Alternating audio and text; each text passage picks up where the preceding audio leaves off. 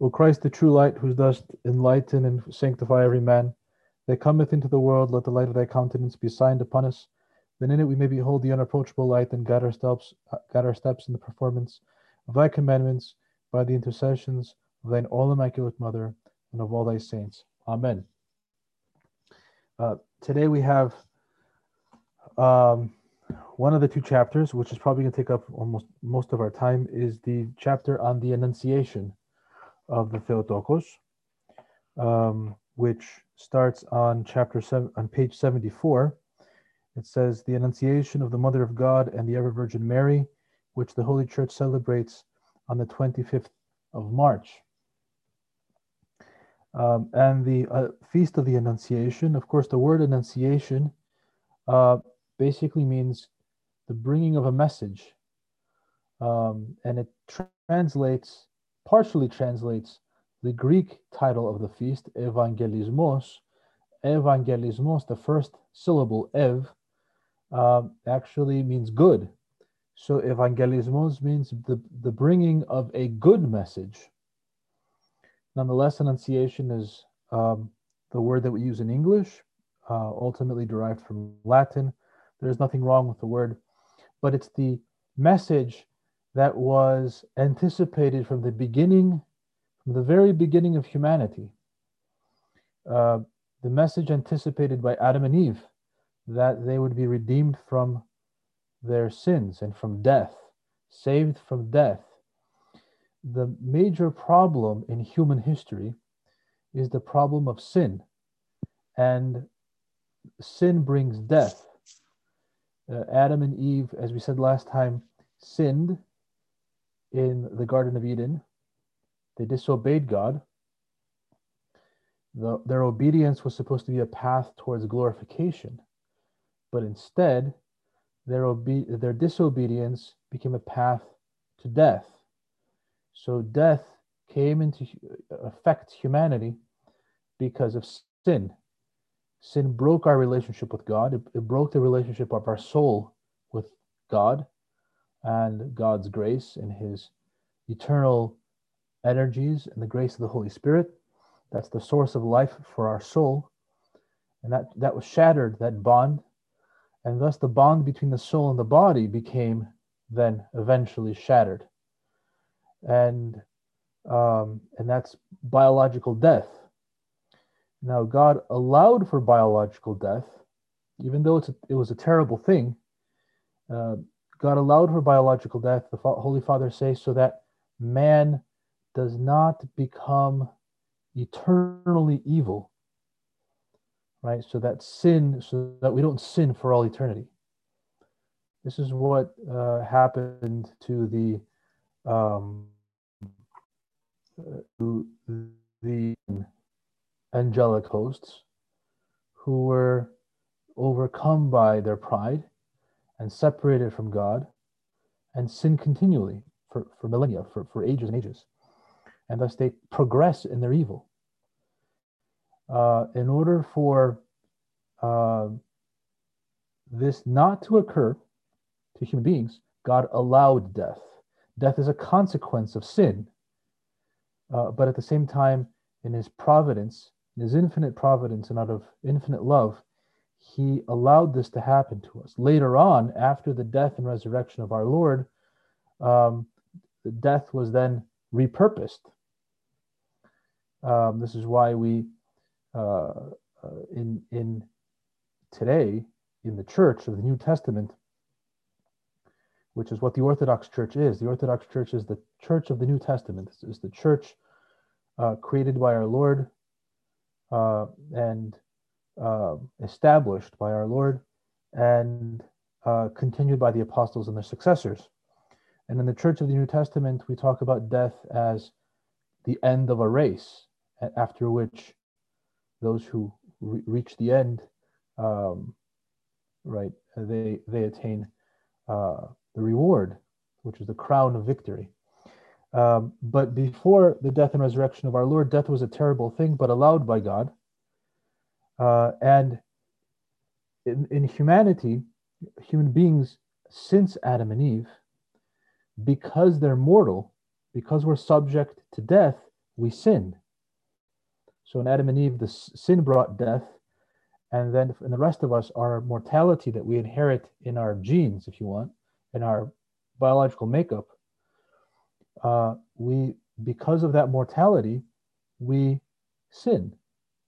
Right? Because why? Because the moment that we discover, and it's even innate in us, we don't even have to discover it rationally, it's a pre rational feeling that we're mortal, that we will die, we become philafti in Greek. The English uh, translation is we love ourself in a bad way. And that's the beginning of all of our passions. And then the passions themselves, which are dysfunctions of the soul, are the beginnings of all sinful deeds and sinful acts. And the more powerful the passions get, the worse the sins get. And the worse the sins get, the more we're separated from God. So it's this uh, never ending cycle. Well, it's not never ending, it can end um, through repentance, but it, it's this intensifying cycle that happens. And so death also has brings sin.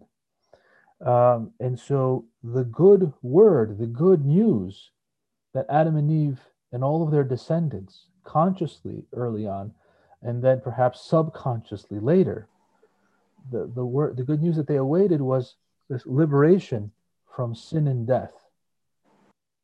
From sin and death. And the beginning of this is with the the, the of this reversal of this liberation from sin and death comes with the annunciation of the Virgin Mary, the archangel coming down and announcing to her the good news.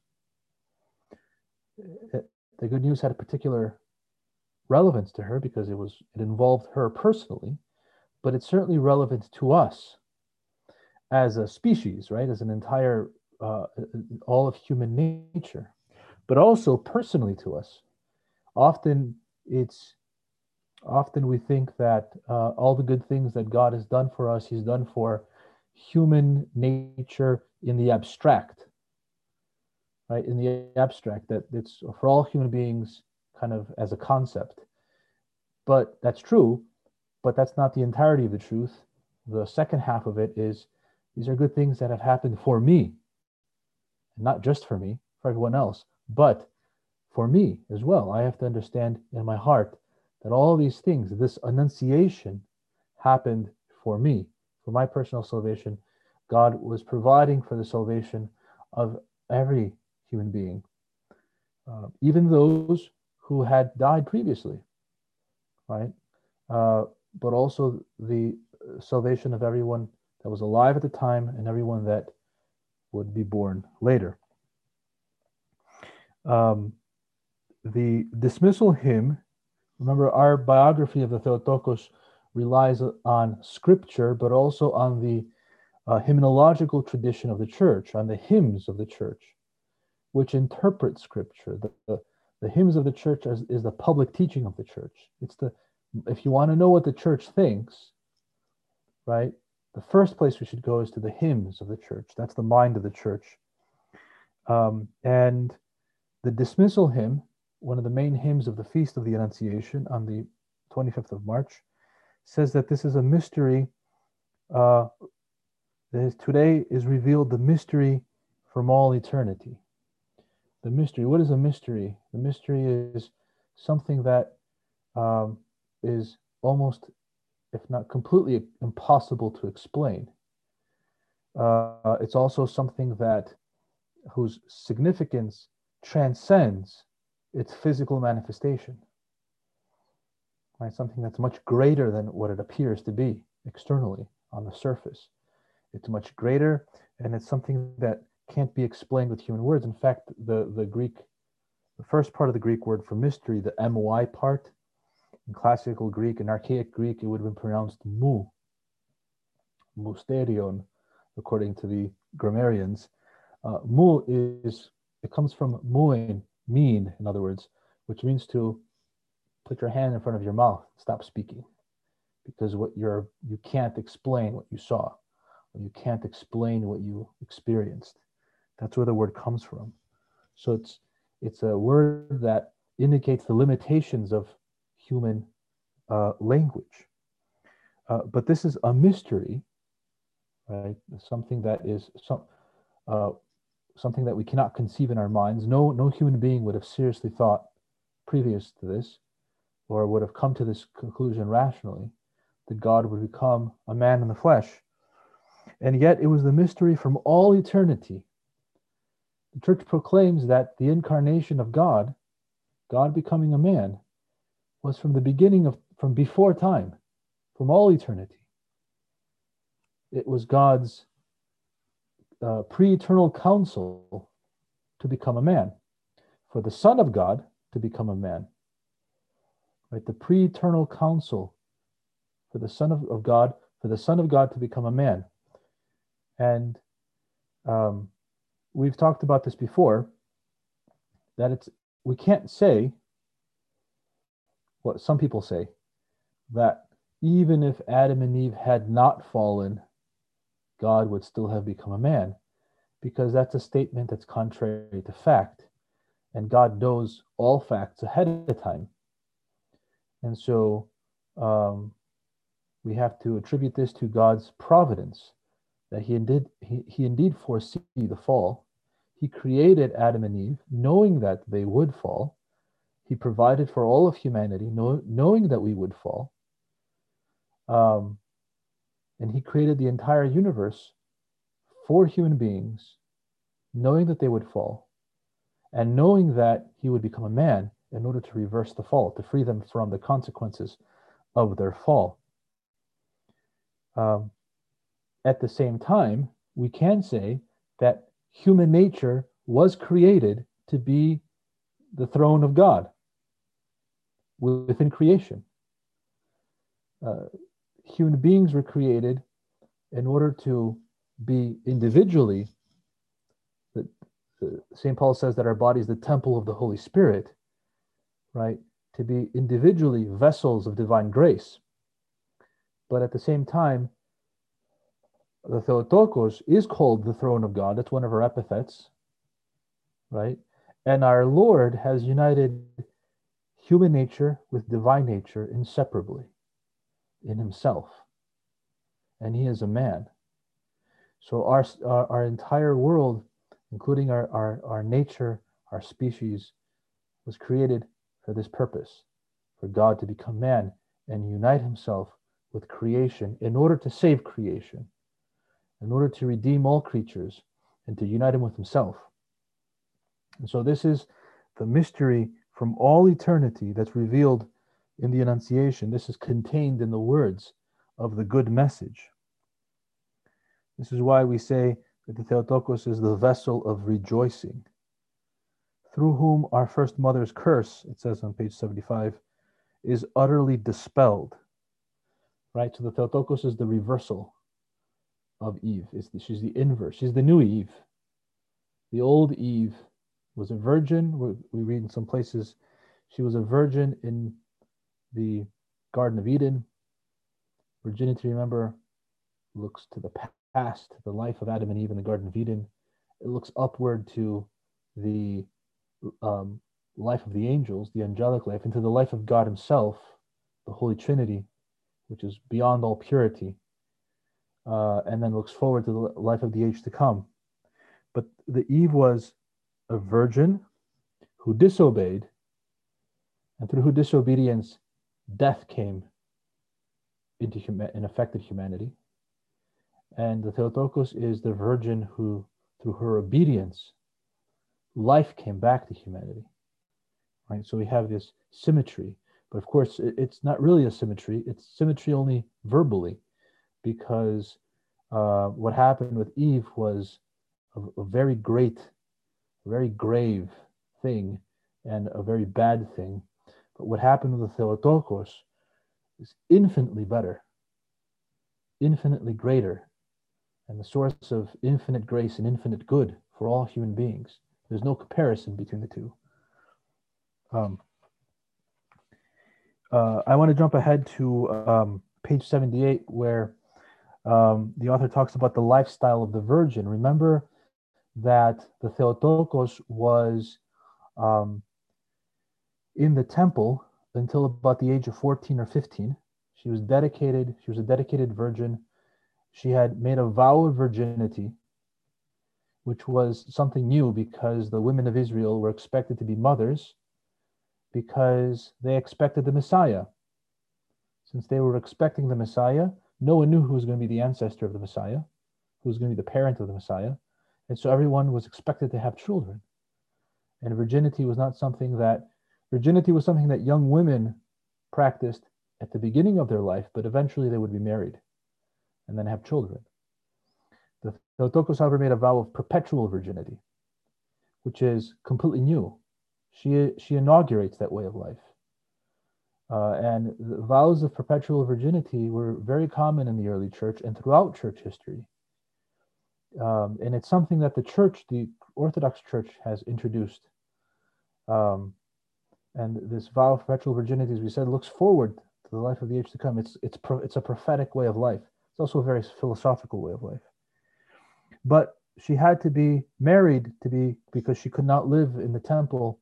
She had to be the the priest's um, reason that she had to be married off. I'm not going to go through the whole story of Saint Joseph and how he was chosen. He was an elder widower, uh, but he was chosen through a miracle to become um, to, take her into his house, and they were betrothed. Uh, what's interesting here is that there's a difference between so a betrothal. We have the betrothing as well in the Orthodox Church, right? If anyone pays attention at an Orthodox wedding, the services there are actually two services that happen that happen. The first part is the betrothal, the second part is the actual marriage.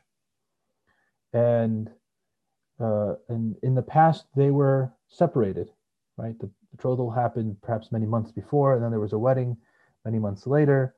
Um, the point of the betrothal is the promise, right? In the old days, the families had to uh, they they had dowries and stuff like that, and so the betrothal kind of fulfilled the promise until the young woman came of age, uh, or the young man came of age, the, and they were able to fulfill the marriage and come together and have a family. Um, but in um, ancient Judaism, the betrothal and marriage had equal legal weight, meaning that a betrothal was basically, legally speaking, as far as property rights are concerned, as far as legal rights are concerned, things like that, it was just as binding as a marriage. Uh, however, a betrothal could not be consummated, right? Only a marriage is consummated, just like today, right? This, in fact, the church has joined the betrothal and the wedding together because it's a hard thing to do. When a couple is betrothed, there are many temptations, right? And so the church removed the temptations by bringing the, the, the betrothal and the marriage together on the same day, minutes apart. Um, so, but in uh, ancient Judaism, there was the betrothal and the wedding. The betrothal was legally binding. Um, however, there had to be a marriage ceremony uh, in order for there to for the marriage to be consummated. With Our Lady and Saint Joseph, there was never a marriage ceremony. They were betrothed, which means they never came together. Right? Not before the conception of Jesus, not after, not during, obviously not during his, uh, not during the pregnancy, but certainly not after the pregnancy either, because they were never married, they were only betrothed.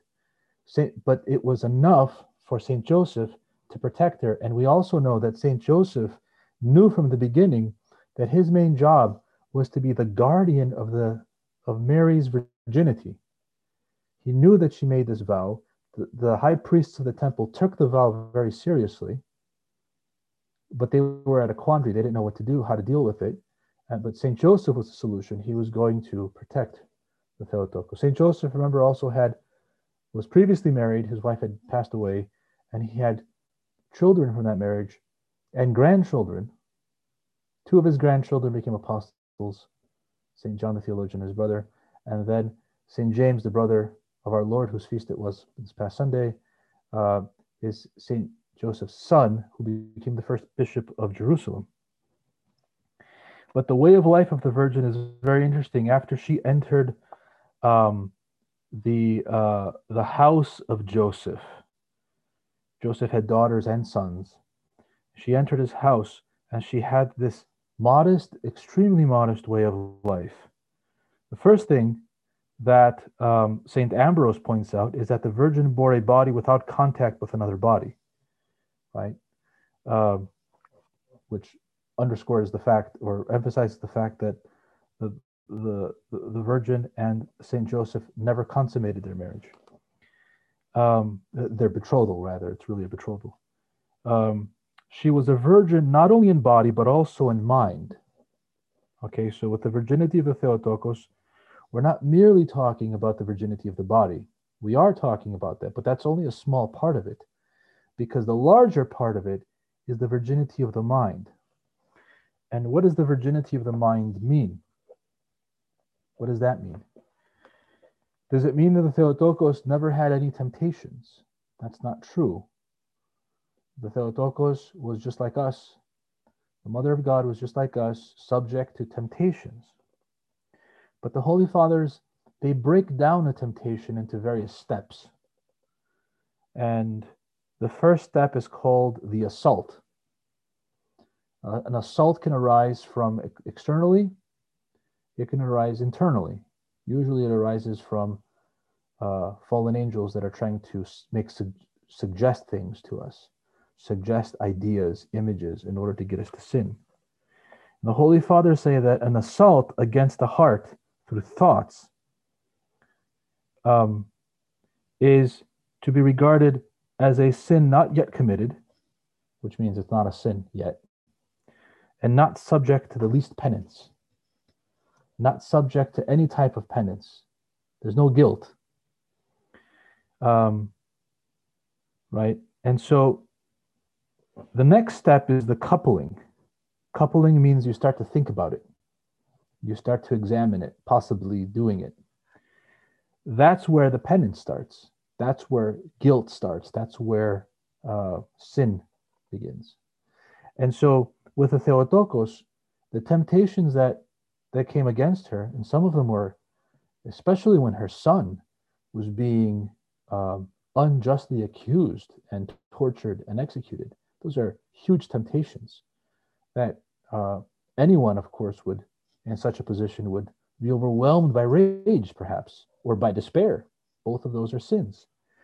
But the Theotokos essentially blocked those assaults. Right? She had inner watchfulness and attentiveness and blocked those assaults and never allowed those suggestions, those thoughts, those images to ever enter into her heart. Her, mind never coupled with them, never united with them and started uh, conversing with them. After the coupling, by the way, um, is consent, right? So there's the assault, there is the working with it, starting to think about it, and then there's consent, where you say, Yes, I should do this. After consent, consent of course, um, is the deed when you go and do it, or the word when you go and say it. Um, so this is what virginity of the mind means. Perhaps aside from our Lord, she is the only one that ever attained this high level of purity. But through her effort and through the grace of the Holy Spirit, she was able to ward off all of these assaults. Um, she was also, it says, a virgin not only in body, but in, also in mind, who she who never stained the genuine disposition of her virginity with guile. She was always humble in heart, grave in speech, meaning serious, prudent in mind, sparing of words, studious in reading, resting her hope not on uncertain riches, but on requests of the poor, intent on work, and modest in discourse. She sought God as the judge of her thoughts and not men, not men. In other words, she was conscious of the fact that God judged her thoughts and saw her, her every inward movement rather than um, and she cared about that more than she cared about how other human beings judged how she, she behaved. She never sought to injure anyone, but to have goodwill towards all. She never thought to rise up before her elders, nor to envy her equals. She avoided boasting, loved virtue, and, uh, and to follow reason. Never a word passed her lips that was not with grace. She never disagreed with her neighbors, nor despised the lowly. She never avoided those in need, and never despised anyone though they were poor. She never laughed at anyone, but, con- but covered all that she saw with her love. There was nothing gloomy in her eyes, nothing forward in her words, nothing unseemly in her acts. She never made silly movements, nor took unrestrained steps. Her voice was never petulant. Simply put, her very outward appearance was a reflection of her inner perfection, goodness, and meekness. Now, the, the description goes on about her diet, how she fasted, and how she prayed, how she attended all those services. Page, this is page 78.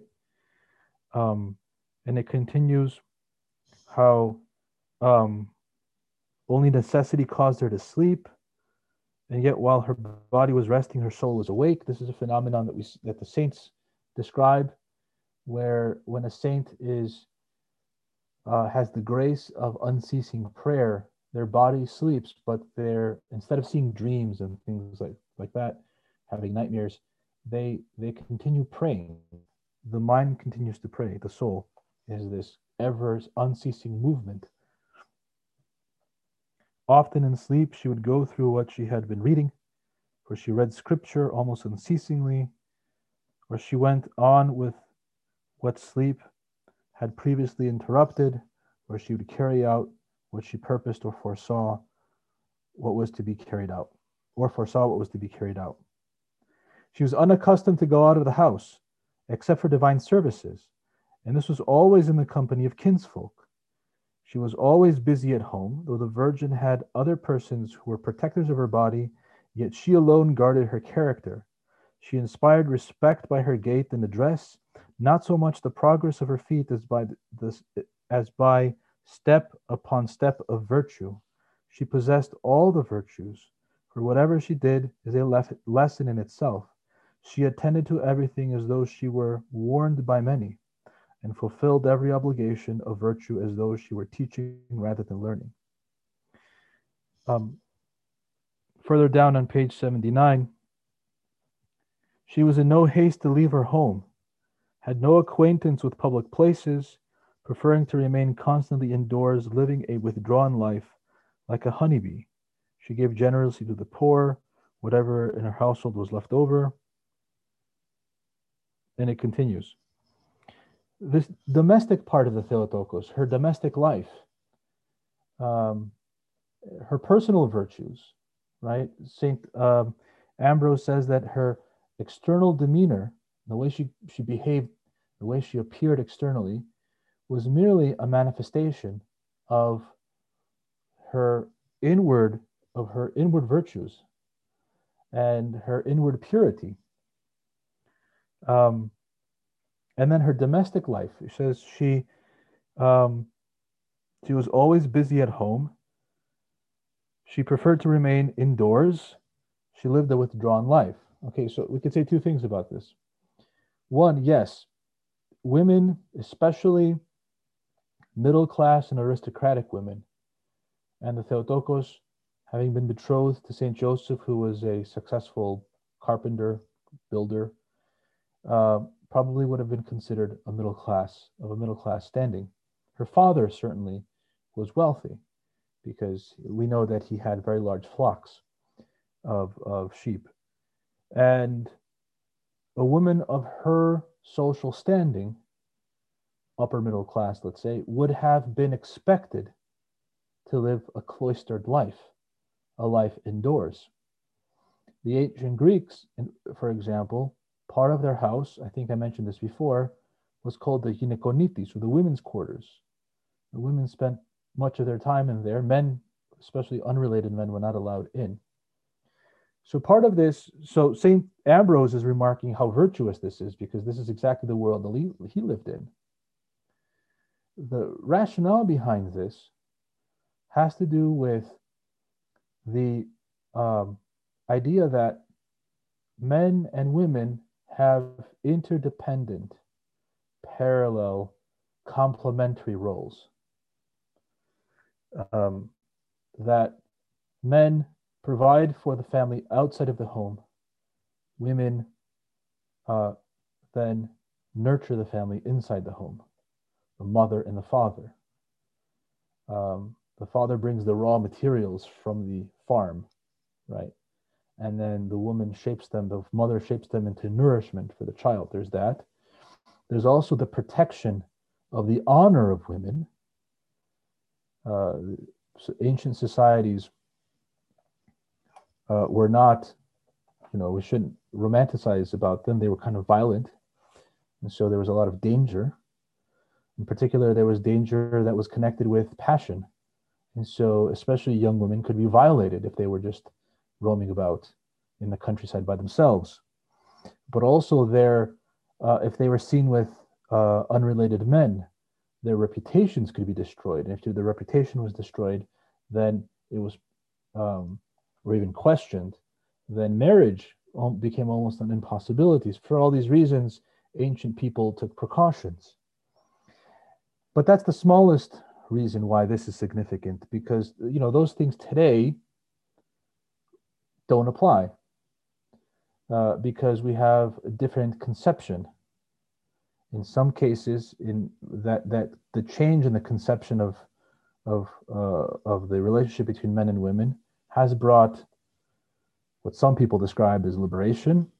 In other cases, it's brought confusion uh, and also anxiety, uh, especially when women are forced uh, to do two things to live the life of a woman and to live the life of a man in the sense of having a career. Uh, and that's a that's something that's a uh, a very heavy cross and very difficult uh, for anyone to bear to try to do two things at once, to be two things at the same time, two opposite things, be outside and inside at the same time, to use the ancient metaphor. Um, so there's there's confusion, anxiety, so on and so forth. Um, but women today, practically speaking, is is very difficult to live a cloistered way of life, especially since we're not agriculturalists anymore. But this is still relevant because what we're really talking about, the inner essence of what the Theotokos was actually doing indoors, has nothing to do with men and women and has nothing to do with the actual domestic chores. Although she was engaged in domestic chores, and yes, it corresponded with the spatial sort of organization of the lives of men and women.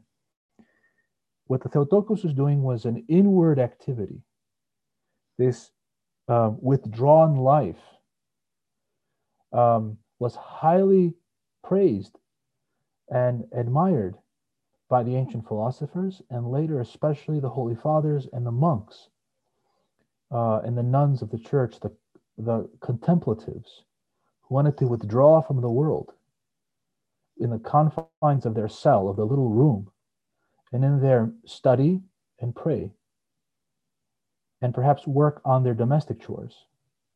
But as they were working on their domestic chores, that was just a, a temporary distraction for their body um, so that they could continue with prayer, a temporary rest, let's say, of perhaps of the mind, in order to continue with prayer.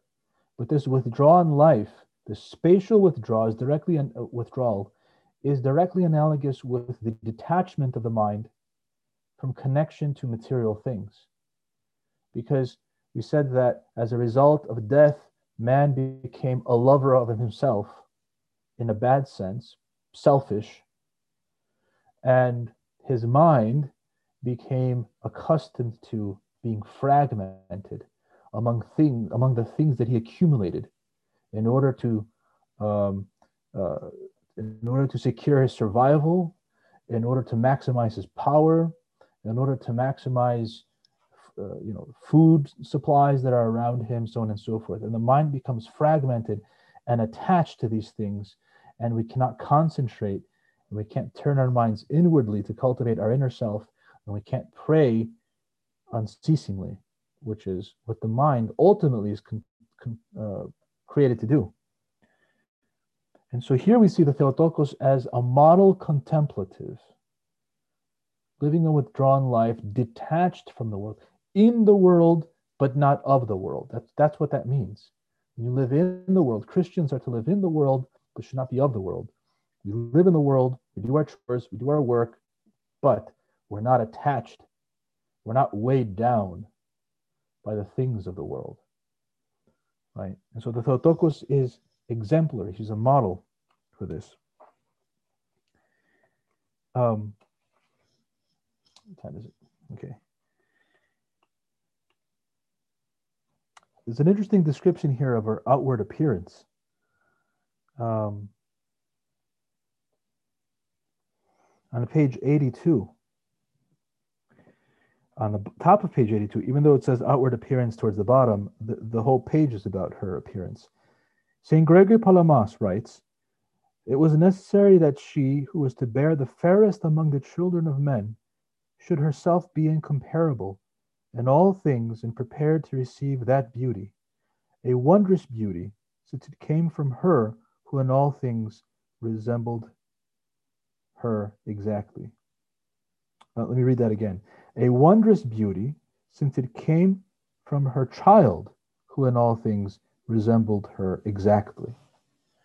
St. Andrew of Crete says, Beauty outstanding, she was a statue carved by God, the image of the divine archetype superbly expressed. Remember, we said that human beings, God created man and uh, man, Adam and Eve in the beginning, in the image and likeness of, of himself. And the image is something that's innate in us, and the likeness is something that we grow into, where we have the uncreated energies of God permeating, and our bodies and our souls become transparent to the uncreated energy, to the eternal light of God which of course is the definition of beauty. And so the Theotokos was living through the, living this virtuous life, being infused by the grace of the Holy Spirit, was an image of the archetype. Uh, Eve was an image, was a copy, a carbon copy of the archetype. Of the archetype here is God, um, and Theotokos is the new Eve right? This this beauty was a beauty that flowed first from her soul, but from her soul to her body. And it was a it was a beauty that um, uh, was that invoked and indeed manifested life. And it was a beauty that um, instead of provoking lust, which is what unfortunately uh, because we are fallen and impassioned, that's what beauty does for most of human beings, it inspired profound awe and reverence, so that many found it hard to actually uh, look Christ and his mother actually in the face because they were immediately overwhelmed by the awe and the reverence, and perhaps even ashamed of their own sins. And this is their physical appearance. There's a description of her on the bottom of page 82 and the top of page 83. Uh, this is by Saints Epiphanios and Nikephoros. She preserved the virginity worthy of honor as well as constancy. She spoke very little, only about what was necessary and good. Her words were sweet to the ear. She treated everyone with due respect. With each person, she carried on a corresponding conversation without laughing without being upset, still more without getting angry. She was free of all these passions. And what I what I wanted to say earlier about the discussion of the Theotokos's uh, lifestyle is that for us, all of that kind of sounds boring. She was so serious. She always prayed. She fasted. She stayed indoors. Sounds boring. Uh, but that's only because we're mis, misguided and misinformed about what our actual nature is. Because all of those things, all of those virtues were an expression of her freedom. She was really free. Modern feminism would say, well, no, she was actually oppressed because, well, she couldn't leave the house. Um, but the true definition of freedom is not the absence of some kind of authority, not being under any authority. The true definition of freedom is freedom from sin. because this freedom from authority is really a freedom to sin. That's what most of us want the freedom to sin, the freedom to continue sinning without being judged or even constrained. Uh, but the Theotokos was the opposite, and all, all of us are to seek the opposite, which is freedom from sin. Because freedom to sin is no freedom at all, it's slavery to sin. Sorry, freedom to sin is a form of slavery. We're enslaved to our passions, and after a while, you can't stop even if you want it. Think about people that are addicted to something, they can't stop. Um, and freedom from sin, however, is the opposite of addiction. It's complete moral liberty, complete liberation, right? And it's that type of freedom that actually brings us the peace that Christ has actually promised us, which is not our peace, which is momentary, but which is his peace, which is eternal and stable um, and lasting. And so she was free from all of these passions. She was of medium size. The color of her complexion was as the color of a grain of wheat. Her hair was long, lovely, and somewhat dark. Her glance was quick and penetrating, her eyes reminiscent of the color of olives. Her eyebrows were slightly curved and dark. Her nose was medium. Her lips were the color of roses and sweet worded. Her face was not quite round, and her fingers were long. There was no pride in her whatever, but simplicity in everything without the least pretense. She was a stranger to all indulgence, and at the same time showed an example of sublime humility. Her clothes were simple. In a word, she showed forth the divine grace that had penetrated her, that was fused in her soul and her body. There's an interesting discussion of the Holy Virgin and icons, and I will let you read that. Um, but I want to jump to page 84 because we're we have a lot to discuss here, a lot of important things. So the rest of this chapter is essentially a survey of the patristic interpretation of Luke chapter 1, verses 26 through 38. Maria, is there a way I can share my screen here? I think I can. Uh, can actually I can't. Can you make me the co-host? I gave you the ability. Okay. So I copied and pasted this, pasted this in the word um, processor. So Luke 1, 26 38. Uh, Luke chapter 1. In, and in the sixth month, the angel Gabriel was sent from God unto a city of Galilee called Nazareth, named Nazareth, to a virgin espoused to a man whose name was Joseph of the house of David, and the virgin's name was Mary. And the angel came in unto her and said, Hail, that thou that art highly favored, the Lord is with thee, blessed art thou among women. And when she saw him, she was troubled at his saying, and cast in her mind what manner of salutation this should be. And the angel said unto her, Fear not, Mary, for thou hast found favor with God. And behold, thou shalt conceive in thy womb, and bring forth a son, and shalt call his name Jesus. And he shall be great, and he shall be called the Son of the Highest. And the Lord God shall give unto him the throne of his father David. And he shall reign over the house of Jacob forever, and of his kingdom there shall be no end. Then said Mary unto the angel, How shall this be, seeing I know not a man? And the angel answered and said unto her, The Holy Ghost shall come upon thee, and the power of the highest shall overshadow thee. Therefore also that holy thing which shall be born of thee shall be called the Son of God. And behold, thy cousin Elizabeth, she hath also conceived a son in her old age. And this is the sixth month with her who is called barren.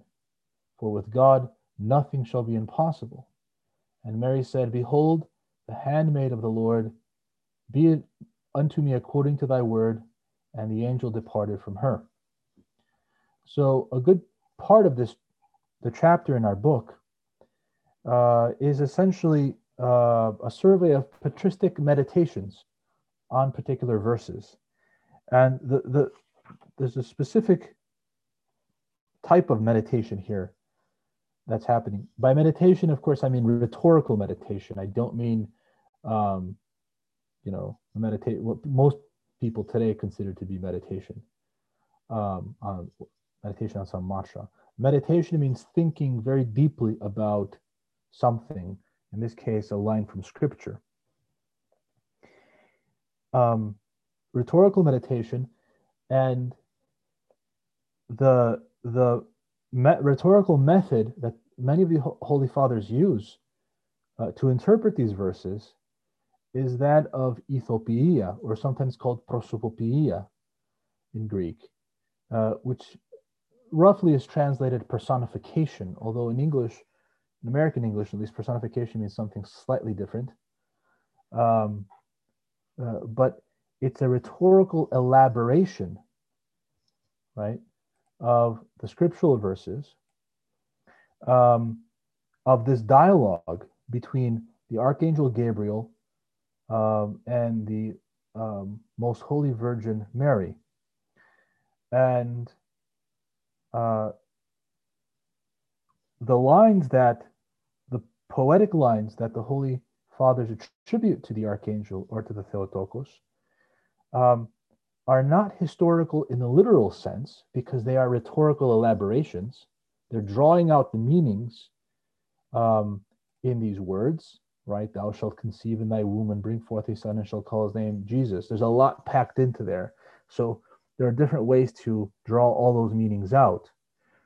One way that the Holy Fathers used is that of the dramatic dialogue, where they use personification. They put, they elaborate the words and expand the dialogue and put these expanded words into the mouths of the of the archangel and the Theotokos.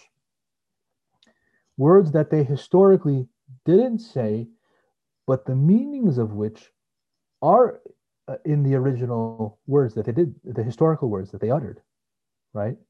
So literally, it's not historical, but on the conceptual level, on the level of concepts and meanings, it's completely historical right? It's completely theologically valid to do this. And so we have all these dialogues uh, that the Holy Fathers um, um, are uh, not imagining, because they're not imagining in the creative, imaginative sense, but but they're drawing out the meanings. They're it's exegesis, it's hermeneutics um, through the various parts of the uh, of the dialogue uh, the question of the, you know, with the coming of the archangel, and then the fear of Mary at the sight of the archangel, and the paradox of her conceiving, right?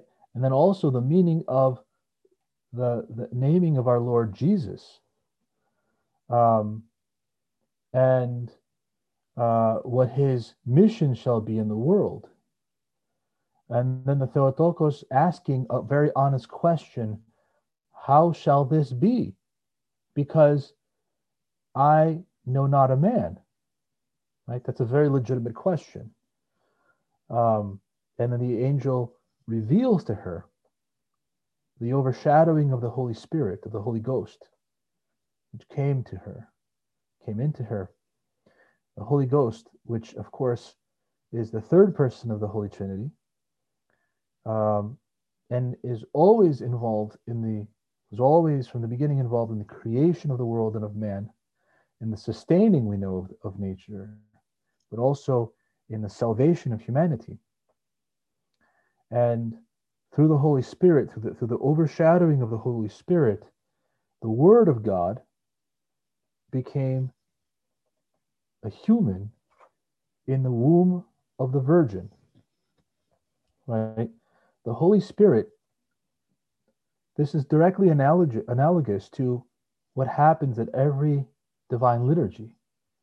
When through the invocation of the Holy Spirit, the bread and wine are consecrated and transformed into the body and, bo- uh, body and blood of Christ, and, and Christ becomes really present as a human being on the altar table. And we have communion with his body when we commune of his precious body and of his blood. We have communion with him through his body and his blood. We commune the consecrated bread and wine, which outwardly is bread and wine, but inwardly is his actual body. This is why in Orthodox churches, above the altar, we have the portrait of the Theotokos, who is wider than the heavens or more spacious than the heavens. And she's hovering over the holy table because there's a direct connection to what happened to her and what's happening on the holy table. And it's only because of what happened to her that what's happening on the holy table is actually possible. So the Holy Spirit brings, makes present uh, the Word of God.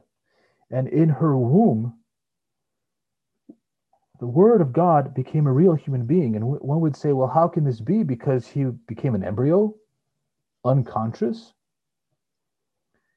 Our Lord went through all the stages of human existence up to his 33rd year, from being an embryo, uh, uh, you know, just a few cells, to being an adult human being.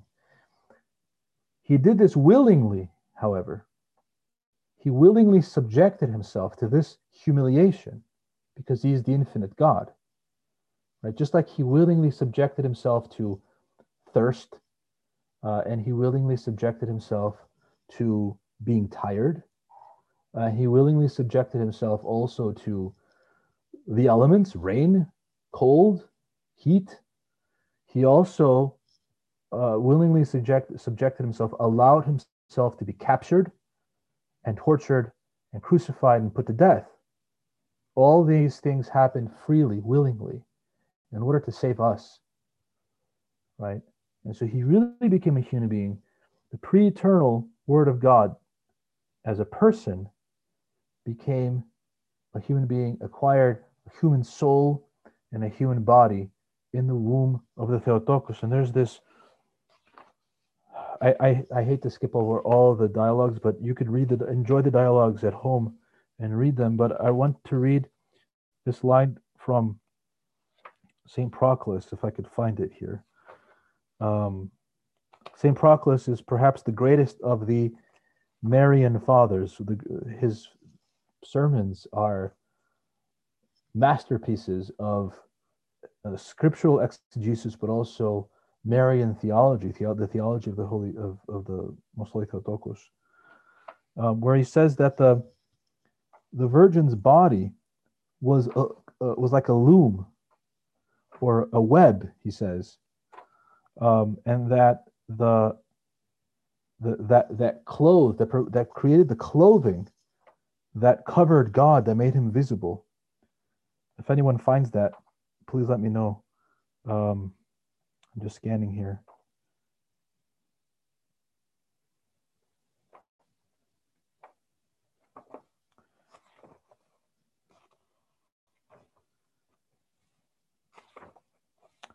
Should have marked it.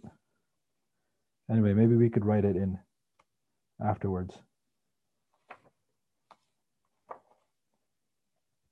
Find the actual page. Oh, here it is. Page 91. Anyway, it, I, it was right in front of me. Uh, St. Proclus, Patriarch of Constantinople, also enhances the theme and proclaims, O Virgin, from where didst thou obtain the wool to fashion a garment to clothe the master of creation? How in the web of thy womb didst thou, ha- didst thou weave the pure and sinless cloak? Adam was naked, and with the leaves of a fig tree he covered his shame. But to restore that which was corrupted, wisdom in the workshop of virginity has by divine operation woven a new covering. And the same writes, excuse me, and St. Proclus writes that the Theotokos is the web of the dispensation on which the incomprehensible cloak of union was woven. The weaver was the Holy Spirit, and the wool was the divine power descending from above and also that wool of the ancient world, Adam's flesh, from the immaculate flesh of the Virgin, which uh, would encompass the immeasurable grace of Him who clothes all flesh. That's a, those are amazing lines, right? Just like the, the threads in a wool garment, Sometimes they're of different colors. Sometimes they're different substances, right? Sometimes they're different types of thread. They're woven together in the loom, on the web, on the strings. If anyone's ever used a loom, there's some strings that I don't know the technical terms for these. Um, but then the, the loom brings down all of the uh, of, of the woolen threads. And so you have this amazing unity that's established uh, between Adam's flesh and the divine power that is the divinity itself, the divine person, the Word of God Himself, and the weaver was the Holy Spirit. Right? That it's it's an amazing image. It's very vivid. Um,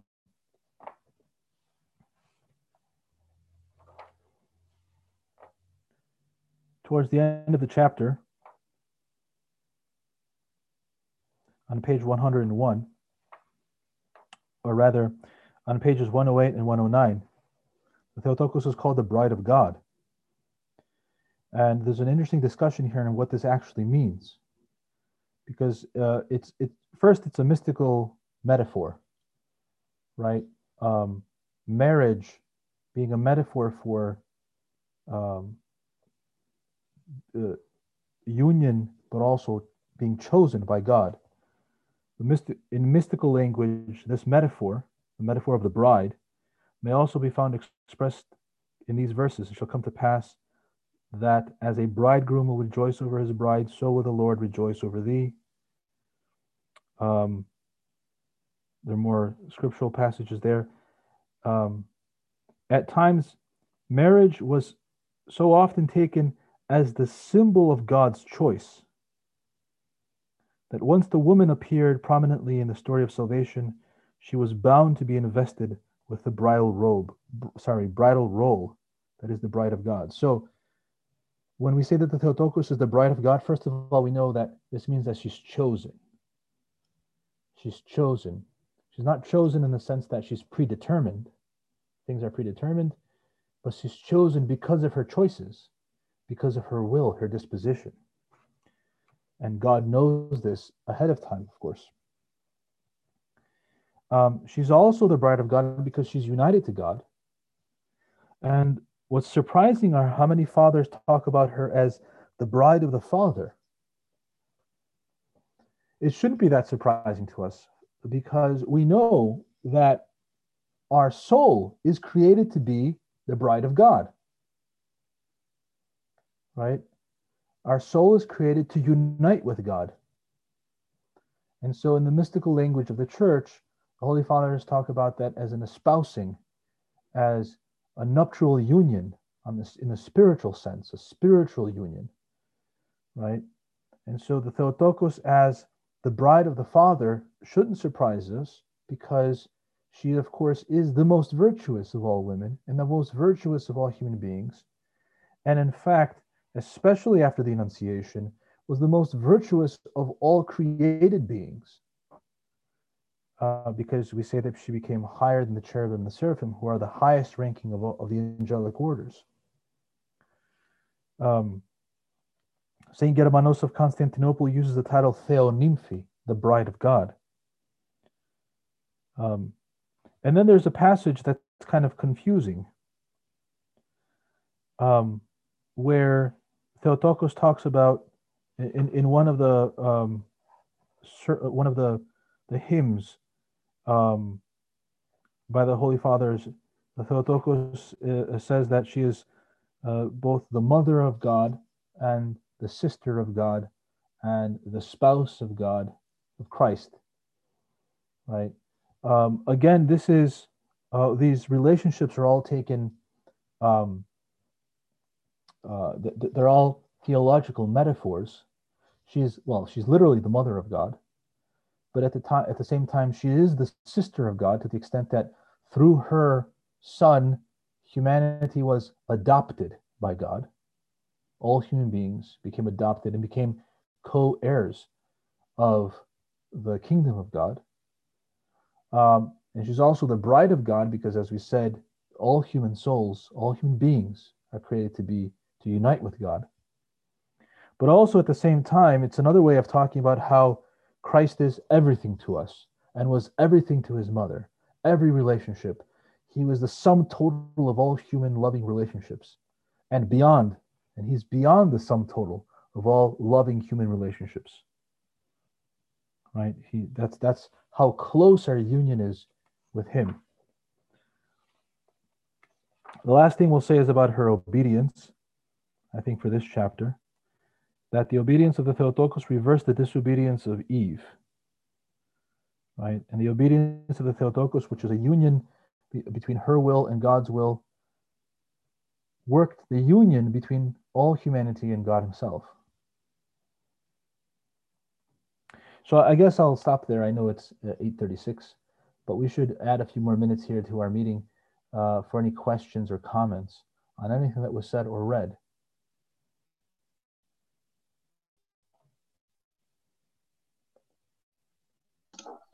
Father, I do have a question. Sure. Um, when Saints Joachim and Anna uh, brought Mary to the temple, it was through prophecies that were given to them through uh, the archangel that came to Saint Anna to tell her of uh, what the future held for Mary at the time. So I'm a bit confused uh, during uh, so that excerpt that you uh, po- put up there from the Bible, where it almost seems like the Theotokos had no idea or inclination in terms of what was happening and what the angel was telling her and what was to happen. So, is it that, uh, you know, in her time uh, at the temple, that none of this information was revealed to her during her stay there? Like the fact that she was able to go into the Holy of Holies, whereas uh, other women were obviously not, and even uh, the high priest himself was only able to go there once a year. Um, like does any of that or how does all of that play into her not being aware of or seemingly unaware when the, the angel comes and speaks to her about uh, what's happening? Yeah that's a good question. Um, you know I, I, as you were saying that i was thinking of the dismissal hymn um, one of the resurrectional dismissal hymns which says that this this was a, a mystery that was um, το απεώνος apocryphon και αγγέλης άγνωστον μυστήριον. This was a mystery that was hidden from all eternity and unknown even to angels. So the this was uh, the pre-eternal counsel of God, which had been revealed in symbols and uh, partially to the holy prophets. Um, but it was it came as a complete surprise the Holy Father say, to every rational being.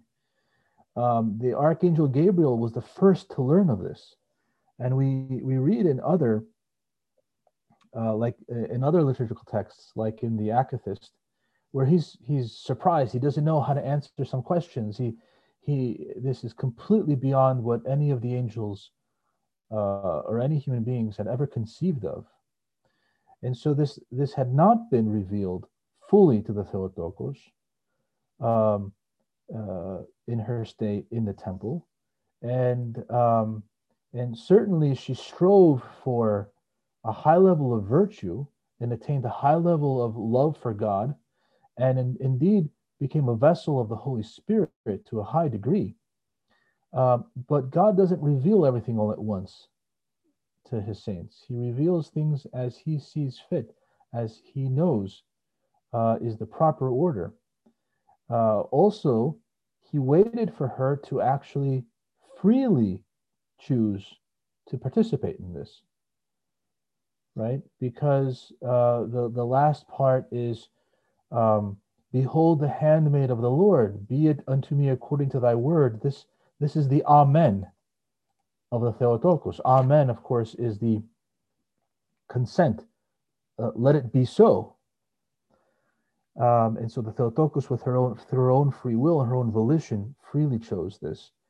Um, but indeed, it was not revealed to her from the beginning. Um, so, just like it wasn't revealed to the angels, and when the angels witnessed this, uh, they were amazed. And St. Gregory Palamas says that their amazement, they were so amazed at the incarnation of God in the womb of the Theotokos, that that is the moment when the uh, uh, holy angels uh, attained, were, were given the grace of immobility of will. Right? Immobility of will, which is strength of will. When they will not, their will is fixed on the will of God, and they will never depart from it. But this was uh, a consequence of their amazement at what happened and the love that it for God that it generated in them, because the incarnation was also for them. It wasn't just for human beings. Gregory Palamas underscores that. It was also for the angels. They gained that. And as you know, our soul, the human soul, has something in common with the nature of the angels. So when our Lord became a human being and he acquired a human soul, that part also, um, that part of him corresponded also to the angelic nature, right? So the angels attained, in other words, a higher level of communion with God than they had before after the, his incarnation. But they didn't know. Um, and the holy prophets had only been given types and shadows, prefigurations.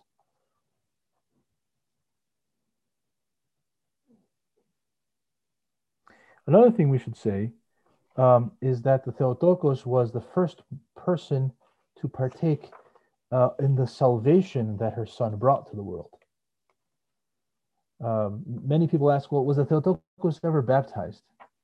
We know that the holy the holy apostles were the Holy Spirit came down on them on Pentecost, and then afterwards they the rest of us were all baptized. So what happened to the Theotokos? Well, first the Theotokos was present at the Pentecost, but even before that, even before that, she had her own Pentecost when the Holy Spirit overshadowed her and purified her. And the Holy Father said that they purified her by increasing the grace, such an abundance of grace as had never been before bestowed upon a created being, greater than the archangels and the cherubim, the seraphim, certainly greater than Lucifer in the beginning as the first created being ever enjoyed. Um, this was completely unprecedented. All of this was unprecedented.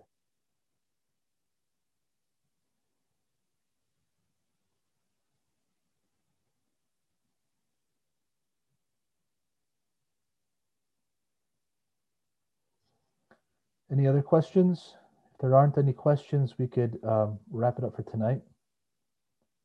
And we'll continue next week. Um, what are what are the feasts next week?